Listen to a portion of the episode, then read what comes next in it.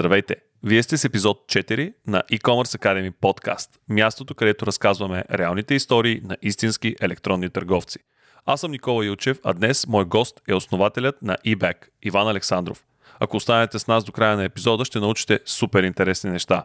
Например, как му хрумва идеята и как стартира eBack – колко семейства разчитат на храната си точно на този сайт, колко често се случва екипът да обърка поръчка и как поправя грешките си, какви са плановете за развитие на компанията и още много други. Напомням ви, че този подкаст достига до вас благодарение на три партньорски организации. JumpBG, на които може да разчитате, ако имате нужда от бърз и надежден хостинг за вашия сайт или онлайн магазин.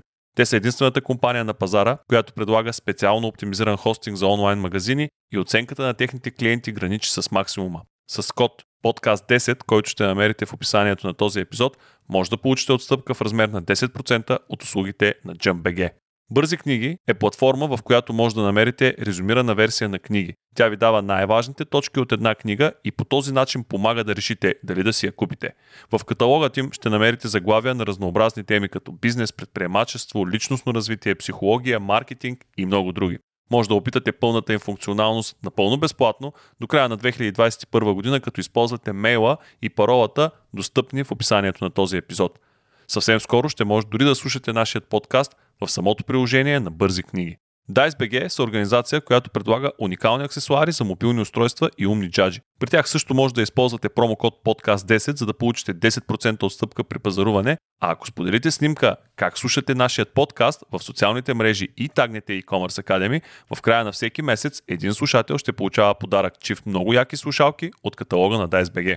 Не искам да ви отнемам повече време, само ще кажа за Иван, че от 2015 година управлява една от най-големите дигитални агенции в България. Определя проекта eBack като свое най-голямо дете, а освен това има две малки, прекрасни дъщери.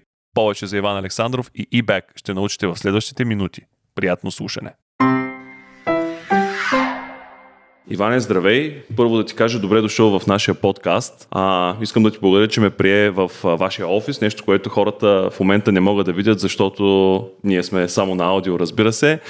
Нека да започнем от там. Кажи ми, как при теб възникна идеята за eBack и как се роди проекта, защото хората съм сигурен, че дори да са виждали тази информация, може би ще им бъде интересно да я чуят още веднъж. Здравей, благодаря за поканата. Как се роди ИБЕК? Това беше вече през далечната 2014 година. Тък му бях напуснал ilian.com, който управлявах последните няколко години и съответно бях решил да си почина. Съответно си починах 3 дни, изведнъж се бях възстановил, а, ням, нямаше никакво напрежение около мен и си казах, нали, трябва да почна да се занимавам с нещо.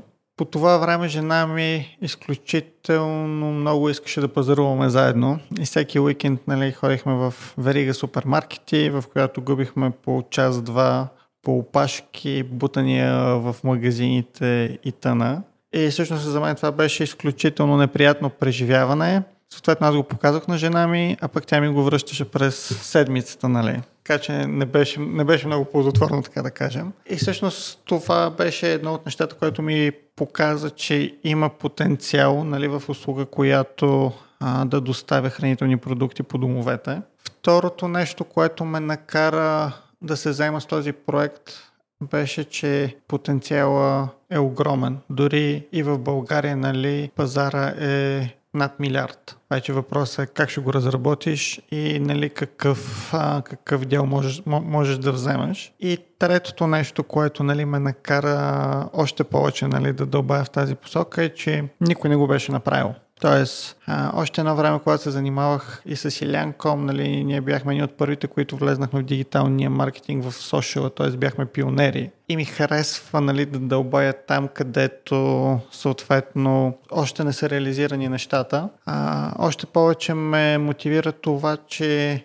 дори в световен мащаб се боряха компаниите на едната ми ръка, които можеха да покажат нещо успешно. А, и това бяха компании, които бяха, в които бяха инвестирани милиони, милиарди и все още губеха пари или а, едни като Окадо за първи път от 21 година тук що бяха излезли на печалба.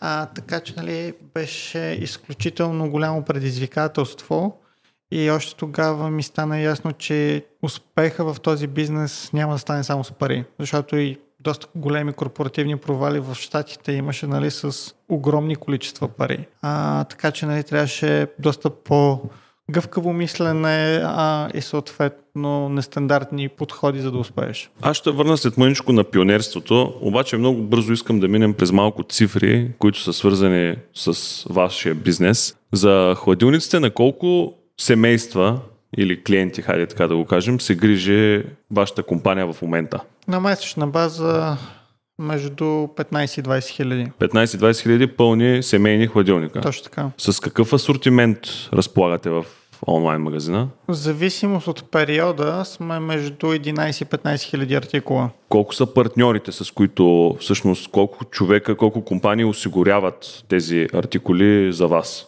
Над 300. Над 300 компании. И какъв е а, броя на хората, които са заети с това да организират всички тези артикули и да ги доставят до тези 15 000 хладилника? В момента компанията е малко над 300 човека, като всъщност нали, в, то, в тази бройка и администрацията, така че мисля, че логистиката е някъде около 250 човека. И това е много важно да кажем в момента. Вие отговаряте за какъв район, за какъв а, периметър покривате? София, Пловдив, Перник и част от околностите на София. Следващия ми въпрос е свързан точно с районирането. Възнамерявате ли да разраснете мрежата на национално ниво и хора като мен, които живеят в Русе или пък такива, които са буквално на другия край на България, Добрич, Варна, нали, най-отдалечените така, населени места от София и те да могат да се ползват от услугите на eBack? Разбира се. Първото разширяване, което планираме е сега декември месец да отворим Банско за ски сезона, тъй като има много хора, които се преместват там, да могат да продължат да използват нашата услуга. А за лятото планираме да отвориме Черноморието. Вече на по-късен етап ще мислим а, как да разширим още повече нещата, така че да покриеме и, и повече градове. Но със сигурност смятаме, че е дошъл момента да почнем да разширяваме и по-смело районите. Банско и Черноморието ми звучи като, че вие си преследвате вашите си софийски клиенти, които са си свикнали с вас и просто ги идентифицирате къде те се релокират през летния или зимния период и отивате да си им продавате пак там. Има ли нещо подобно? В известна степен да, но също така вярваме, че на тези места ще достигнем и до много нови, до много нови клиенти. Всъщност ние откакто сме отворили eBay, имаме запитвания за Черноморието, за Слънчев бряг, а, но не е бил момента до сега. Така че, нали, всъщност през Банско и Черноморието, нали, лятото смятаме нали, да изтестваме едната част от логистиката, как ще работи, нали, как ще се справим с придобиване и на нови клиенти, но също така вярваме, че поне половината от поръчките бихме могли да ги генерираме от наши настоящи клиенти или през тяхни приятели, просто като кажем, нали, че вече ще покриваме тези райони. Това е по отношение на национално покритие. А мислил ли си някога и за наднационално покритие? Знаем, има много хубави такива съседни пазари, Гърция, Румъния, Сърбия, Македония, не, не мога да кажа, а, така, бидейки извън Европейския съюз, до каква степен са апетитни а, за нас като онлайн търговия, но над националното присъствие на eBack можем ли да го видим скоро или все още не е във вашите планове? Фокуса ни е да предложим е, нашата услуга на колкото се може по-голяма част от българското население и смятам, че преди да постигнем това нещо, ще бъде грешка а, да гледаме навън. Все още нали, нашия пазарен дял в България е малък, нали, срав, сравнение с а, големите търговски вериги, така че имаме да освоим още доста от нашия пазар преди, преди да се огледаме навън и смятам, нали, че това е правилният подход. Колко често грешите в бизнеса. Нямам предвид някакви генерални такива грешки, по-скоро наистина на оперативно ниво. И понеже това да доставяте храната на хората е изключително отговорна задача. Много хора възприемат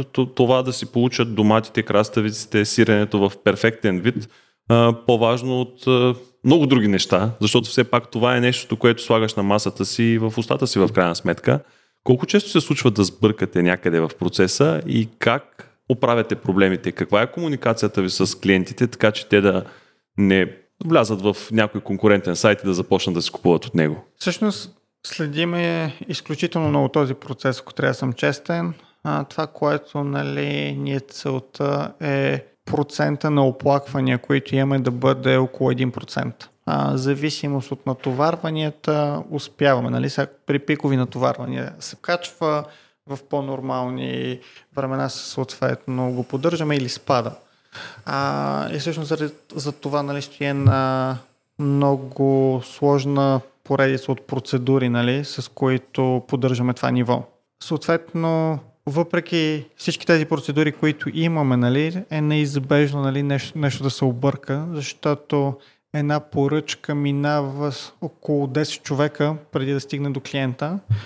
А, отделно с скоростта, с която ние работим общо заето от момента, в който си пуснете поръчката горе-долу до 3-4 часа, тя може да бъде а, доставена пред вашата врата. Така че нали, тази скорост осложнява наистина много нещата, но това, което ни отличава от останалите е, че когато сбъркаме нещо, ние винаги си признаваме. Съответно, работим всячески да оправим грешката да бъде всичко в полза на клиента. И всъщност това ни е помогнало адски много, защото когато един клиент има контакт с нас и нещо се объркало и вижда, че ние реагираме адекватно и съответно правим всичко по силите ни, то да бъде разрешено в негова полза, това изгражда още по-силна връзка между нас и него и той ни се доверява още повече, защото знае, че каквото и да се случи от тук нататък, той ще се обади или ще пусне един имейл, съответно ще има хора, които ще поемат случай и ще го разрешат така, че той да бъде доволен. Споменах преди малко конкуренцията и знаем добре, че в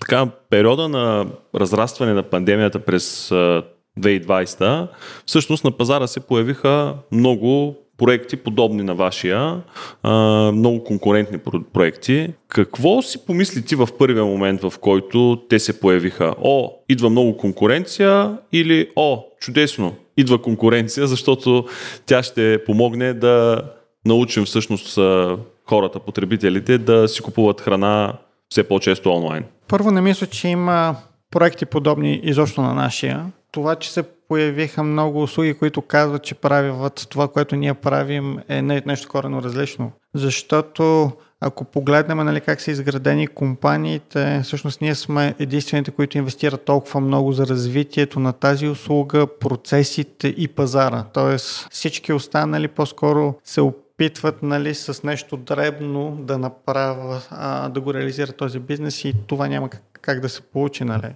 Ние разработваме наш софтуер, съответно а, инвестираме изключително много и в образоването на пазара.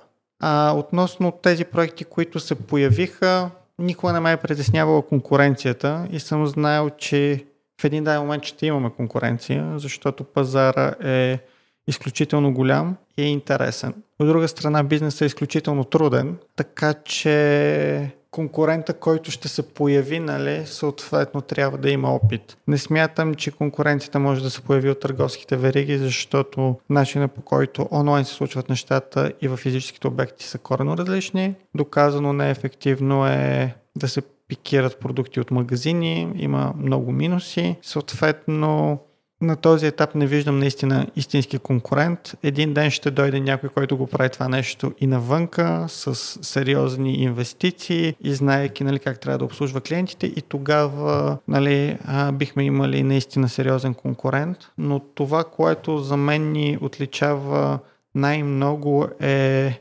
портфолиото, което ние сме събрали при нас и нашата визия, нали, а, какви продукти трябва да, да предлагаме. Защото в eBEX ние сме се фокусирали върху по-качествените продукти, съответно да предложим възможно най-доброто прясно месо, съответно да предложим възможно най-добрия прясно изпечен хляб, а да предложим едно голямо разнообразие от млечни продукти, което да включва както утвърдени марки, така и бутикови малки производители, и ферми, съответно за занаячийски продукти. Ние държим изключително много на качеството на плодовете и зеленчуците. Съответно, при нас не е водещо цената. Знаеме, че цената е важна, но за нас е по-важно домата да е вкусен и след това каква му е цената, а не той да бъде 50 стотинки и когато го нарежеш да трябва да го изхвърлиш. Нали? Домата ли най-трудно се продава, защото почти винаги, когато се говори за онлайн търговия на хранителни стоки, винаги се дава пример с домат. Не съвсем. Домата и краставицата, така да кажем, са нещо специално за българина. Съответно... Както и млечните продукти, защото да, да. с краставицата върви млякото и веднага таратора. Абсолютно. Но по-скоро, нали, хубави домати и краставици не се намират толкова лесно. Така че, нали, ние имаме, ние работим постоянно, нали, за да осигурим през всичките 12 месеца вкусни, вкусни зеленчуци. Иначе, а, колкото и да е, как да кажа, неочаквано, едни от най-трудните продукти за продаване от плод и зеленчук са авокадо и банан. А, защо банан? Защото едни обичат по-зелен банан като мен, други го обичат изцяло жълт, трети на точки, четвърти дори черен, нали, което аз никога, в смисъл, нали, черен банан не бих изял, има хора, които го искат черен, нали. И всъщност това са неща, които са, които са предизвикателства. За авокадото също има много различни неща, но това, което ние се стараеме е нашето авокадо винаги да става за консумация, нещо, което на много малко места, реално погледнато, може да се случи. И понеже заговорихме вече за продукти, аз въпреки, че не живея в София, следя така изкъсо нещата, които вие правите. Забелязвам така едно, една тенденция към това да влизат все повече био, екопродукти. Това ваша политика ли е, която си взехте решение да, нека да почнем да вкарваме такива продукти или е по-скоро продиктувано от клиентите и всъщност искам да доразширя въпроса до каква степен слушате потребителя какво търси и какво иска и започвате да, да му го осигурявате? Всъщност, нашата философия е, че искаме да осигуриме качествени и здравословни продукти, с които да се хранят нашите клиенти. А съответно, 2018 година, когато се пренесахме в нашия собствен склад, вече имахме гъвкавостта да избираме сами продуктовото си портфолио и започнахме нали, все повече и повече да работим в, в тази посока и да, развивам, и да развиваме тази, ниша. Съответно бяхме получили и обратна връзка от нашите клиенти и видяхме как това нещо нали, се възприема все по-добре. Защото ако погледнем нали, в повечето търговски вериги, нали, фокуса е върху най-низка цена, а, а съответно нали, качеството стои, стои на по-заден план. От наша гледна точка нали, е, ние искаме да дадем качествените продукти на потребителите на, на, на разумни пари и вярваме, че има една огромна маса от потребители, които искат да се хранят с по-качествени продукти, по-здравословни, но нямат лесен достъп до тях. И точно този вакуум нали, запълва, запълва eBay. Иначе едно от най-големите ни предимства е това, че ние получаваме постоянна обратна връзка от нашите клиенти и съответно се вслушваме в нея. Всъщност след всяка поръчка на eBay получаваш анкета, с която нали, да оцениш качеството, да споделиш дали нещо не е наред и нали, се попълва нашия NPS. На месечна база имаме над 12 000 попълнени анкети като средния MPS, който държиме между 93 и 94 пункта, което е изключително високо. И това е точно заради комуникацията, която имаме с клиентите и заради това, че се слушаме в а, нещата, които те ни казват, понякога ни отнема малко повече време, отколкото ми се иска да реализираме една част от нещата. Или за някои неща все още нямаме решение, но се опитваме нали, да ги приложим. Искам да те извадя малко от темата с продуктите, с оперативните неща. Кажи ми, как е организиран бизнеса? Аз знам, че ти си мажоритарен собственик в eBay. кажи ми обаче малко повече как е организиран бизнеса и всъщност това, че си мажоритарен, а не а, 100% собственик на капитал капитала на този бизнес. Прави ли го по-малко личен за тебе? Изобщо бизнеса ти възприемаш ли го като така личен, взаимоотношенията вътре в организацията, като нещо лично, нещо като част от теб? Би ми било интересно да чуя твоето мнение в тази посока, по тази тема. Аз възприемам бизнеса като най-голямото ми дете, защото той се появи преди моите близначки, така че реално имам три деца и Бек е най-голямото. За сега три? Да. А, но всъщност нали, възприемам го наистина един вид като мое дете, но от друга страна а, не приемам нещата лично. Тоест, за мен нали, е, няма значение, нали, че имам партньори, работя по същия начин, по който когато го основах и съм имал 100% от него. Нали. Това не е променило по никакъв начин нещата.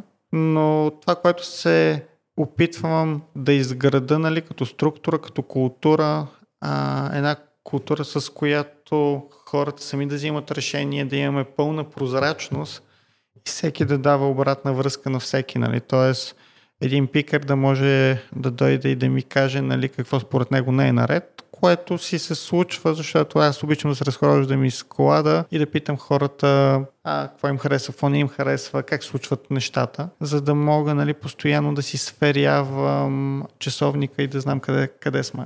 Когато разсъждаваш върху това докъде лично ти можеш да стигнеш в този бизнес, а, мислил ли си каква е твоята крайна цел? Да бъдеш а, между другото, на, заглав... на корицата на едно списание се появи като господар на e-commerce. Искаш ли да бъдеш, как да кажа, да останеш в историята или по-скоро твоята цел е, както спомена преди малко, когато дойде някой много голям отвън, с много голям финансов ресурс, ти да излезеш от бизнеса, просто да монетизираш всичко това, което си направил и да се оттеглиш на самотен остров, да си почуваш с двете си по-малки деца от бизнеса, имам предвид по-малки, и с женати и, и, и така да, да се пенсионираш. По-скоро моята цел е да създадем една уникално добра услуга, която да подобрява живота на нашите клиенти, съответно да покажем, че такова обслужване е възможно и в България. Винаги всичко се въртя около това. А какво ще се случи след това, не знам, нали? Има много неща, които има да се случват и ще се случват. Съответно, не смятам, че е правилно, т.е. ако изграждаш бизнес просто за да го продадеш, не смятам, че можеш да стигнеш далеч. А също така, ако основната ти цел е да влезеш нали, в някаква история или да печелиш класации също, а смятам, нали, че нещата се случват само когато си вършиш добре работата и всъщност това да се случва трябва мотивацията да идва от другаде.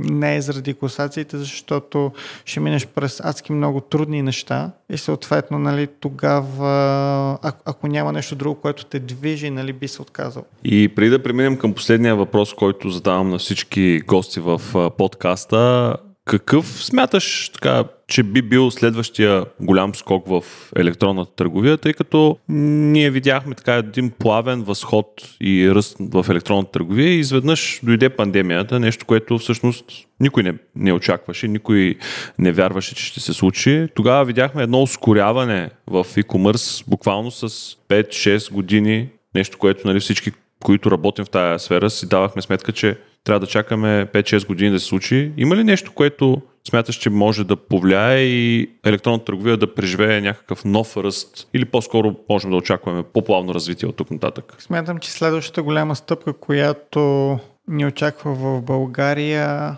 за да предвижим електронната търговия а, още по-напред е ускоряване на доставката. Защото нали, в момента нивото, поне според мен, а, на доставка на, на продукти не е достатъчно добро и е бавно, което отблъсква една голяма част от потребителите или им казва, окей, защо да чакам неизвестен период от време, като мога да отида след 2 часа и да го взема от, от еди кой си магазин. Така че колкото повече се работи върху логистиката, ускоряването на, на доставката, да се фиксира час, както ние го правим, нали, самия крайен потребител, а, да си фиксира часа, в който иска да, да получи пратката, смятам, че това ще даде а, още повече мощна електронната търговия. Ние в момента за София мислим как да прецизираме още повече прозореца, в който клиента, клиента иска доставката. В момента нали, ние, ние даваме възможност на клиента да си избере час, в който да я получи. Надяваме се нали, през следващите месеци или година да успеем да му дадем 15 минути. Тоест, четвърт час. Да, четвърт час да каже, нали, искам да си получи поръчката между 2, 2 и 15 и съответно ние да можем да изпълним, да изпълним това нещо.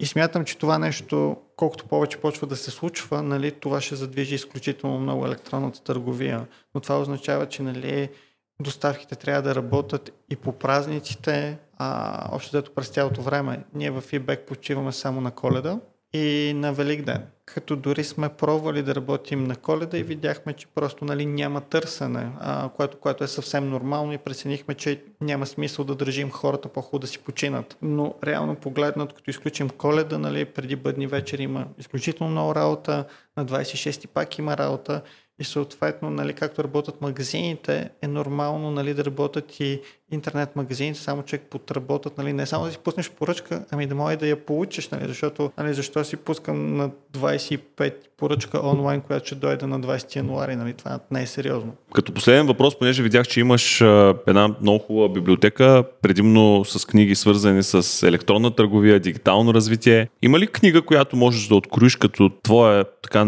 любима и такава, която най-много ти е помогнала в пътя ти в дигиталното развитие и която можем да препоръчаме на нашите слушатели да грабнат, да прочетат и ако не им помогне пък чак толкова да бъдат успешни, то поне да, да ги мотивира малко да, да продължават напред и да, да си бутат нещата в сферата на дигиталното развитие? Ами всъщност прочел съм доста книги, но една от книгите, която съм чел в началото на моя път, беше точно автобиографията на Стив Джобс, която ми подейства доста инспириращо. Всъщност по това време се бях фокусирал и четях автобиографиите на, на различни хора, подобни на него. И всъщност ми показваше нали, горе-долу през какъв път са преминали, а вече на по-късен етап, когато си мислих правилно ли се случват нещата, защо е толкова трудно, прочетах книгата The Hard Things About Hard Things. И всъщност видях, че всичко, нали, това през което преминавам, нали,